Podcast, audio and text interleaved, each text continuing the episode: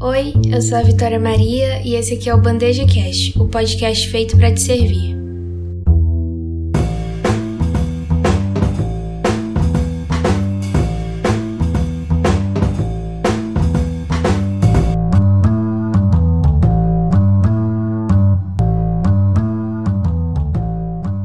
Seja muito bem-vindo a mais um episódio do Bandeja Cast. Eu quero começar esse episódio perguntando uma coisa. Por acaso você já se imaginou como sendo uma pessoa reconhecida, fonte de admiração de outras pessoas, de inspiração, sendo, por assim dizer, um ídolo de alguém? Eu acho que em maior ou menor grau, todo mundo que já parou um pouquinho para sonhar com o futuro já pensou nessa cena, né? Você sendo reconhecido pelas pessoas na rua, ou alguém te mandando mensagem dizendo que você foi uma inspiração e que mudou a vida da pessoa, enfim. E por que eu tô falando desse assunto? Essa semana, lá no Instagram, eu recebi na caixinha de perguntas a seguinte pergunta: Como posso fazer para me tornar uma fonte de inspiração para outras pessoas? Para de que modo que eu posso contribuir para o futuro das outras pessoas sendo uma fonte de admiração? Era mais ou menos assim a pergunta.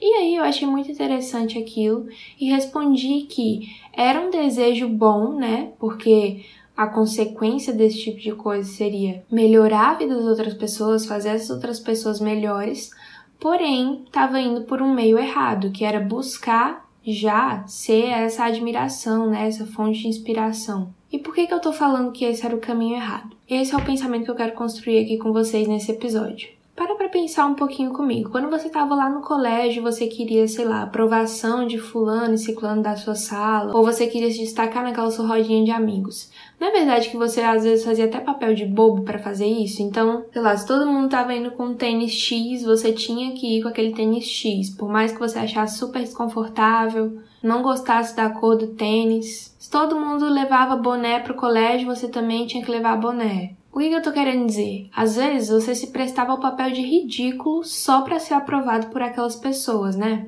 E em maior ou menor grau, quando a gente está buscando ser isso, né, ser reconhecido, ser fonte de admiração, ser fonte de inspiração, a gente pode correr esse risco se a gente liga muito para essas críticas e elogios que vão ou não colocar a gente nessa posição de ser um admirado, de ser uma fonte, né, de inspiração. Se a gente está disposto a pagar qualquer preço para receber esses elogios e esse tipo de comentário, a gente pode se prestar esse papel de ridículo. Então, por exemplo, essa pessoa que me perguntou isso. Se eu falasse para ela que seria ah, usar o tênis verde escuro lá do colégio e ir de boné todos os dias, talvez só para receber esse tipo de comentário, de dizer ah, você é minha inspiração, minha admiração, talvez ela se prestasse a esse papel de ridículo. Mas, mesmo sendo um exemplo muito bobo, eu acho que eu consegui te fazer entender que elogio e crítica, então, da mesma maneira que ela poderia ser elogiada por estar com tênis e o boné, ela poderia ser criticada por não estar também.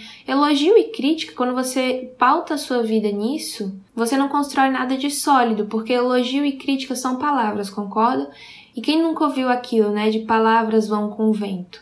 Então, se você pauta a sua vida, o rumo da sua vida, o critério pelo qual você escolhe sua ação, se você pauta isso aí em coisas que vão com o vento, você não vai construir nada de sólido, de duradouro, concorda? Lá na frente você vai olhar para trás e como você construiu um monte de coisa que tinha estrutura só de vento, não vai ter sobrado nada. Então, por mais que a intenção dessa pessoa, né, de ser reconhecido, de ser notado, de ser visto como alguém bom, por mais que essa intenção seja boa, claro que é melhor do que ser reconhecido por ter feito o mal, né? É uma intenção que não se sustenta por muito tempo, porque esse meio, que é ligar para críticas e elogios ou esperar comentários de fora por causa do que você fez ou deixou de fazer, esse meio não tem uma sustentação sólida. E aí o que, eu respondi para essa pessoa? Eu disse que seria muito mais útil ela cumprir muito bem o dever dela porque aí sim ela seria exemplo para as pessoas que pelo menos rodeiam ela, né? E não necessariamente ela seria, sei lá, reconhecida internacionalmente. Mas por que, que ela queria isso?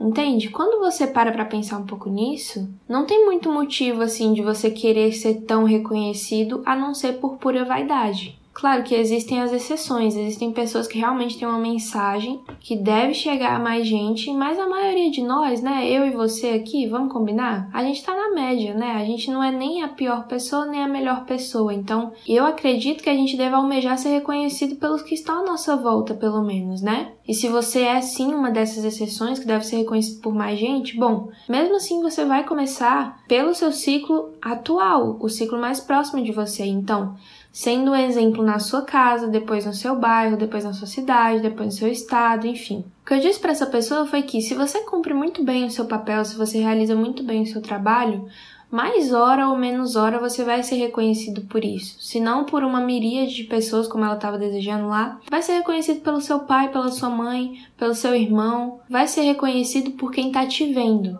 E não tem por que você querer uma coisa diferente. Porque se a pessoa te elogia ou se ela te critica por uma coisa que você não fez, não é verdade que a gente esquece disso logo? Isso não, isso não fica na gente. Inclusive, quando a gente é reconhecido por uma coisa que a gente não fez, isso é muito incômodo, não é verdade? Quando você leva vantagem sobre alguma coisa que não foi você que falou, quando você leva vantagem sobre alguma coisa que você não fez direito, isso é muito ruim. Quando eu tirava nota boa na prova, na escola, e eu nem tinha estudado direito, eu não me sentia muito bem com aquilo.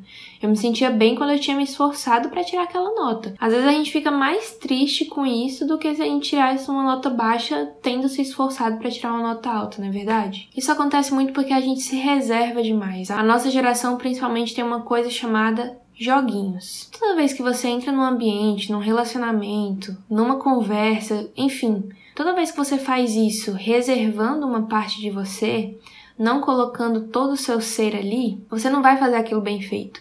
Toda vez que você tem um plano B, você fica todo momento medindo coisas que não precisavam ser medidas e dando menos do que você poderia dar. Se você pauta sua vida em querer ser reconhecido, em querer ser uma influência, sem nenhuma base sólida, sem nada que justifique você querer isso, você vai ter sempre um plano B na manga, porque se tal coisa não der certo para você ser influente, você vai fazer outra coisa. E isso pode acabar te afundando, te levando mesmo assim para um buraco. Porque quem tem plano B nunca vai fazer nada direito. Então, se tem uma coisa que eu quero que você guarde desse episódio, se você fosse esquecer tudo que eu falei até agora e fosse lembrar só de uma coisa, eu queria que você lembrasse o seguinte: em tudo que você fizer, coloque-se inteiro ali. Isso tem muito a ver com os dois últimos episódios. E não é que eu esteja repetindo, ou sei lá, não tem pauta para colocar no episódio. É que tem certas coisas que são centrais na vida mesmo. Então, o serviço e fazer bem feito, estar presente totalmente no negócio que está fazendo, é uma dessas coisas centrais. Quando você não fica guardando as partes do seu coração ou as partes do,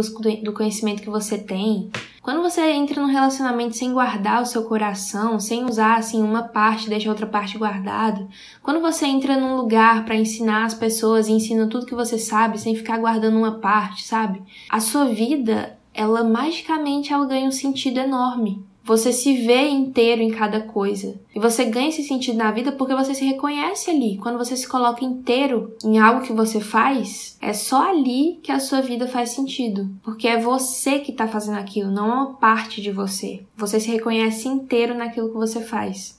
Então eu queria propor esse exercício no episódio de hoje. Pensa se você está querendo ser reconhecido por algo que você não está fazendo direito, ou se você está querendo ser, sei lá, uma fonte de inspiração e de admiração para outras pessoas sem estar cumprindo seu dever direito, porque se você está fazendo isso, saiba, você vai se frustrar. Antes de querer ser reconhecido, antes de querer ser exemplo para alguém, cumpra o seu dever todo santo dia. Foi para isso que você veio à vida, né? Não foi a passeio. E só para não deixar esquecido, lembra que quem não faz o pequeno não vai fazer o grande. E se você colocar o seu coração inteiro, o seu eu inteiro em cada coisa que você fizer, você vai ver que não existe nada pequeno.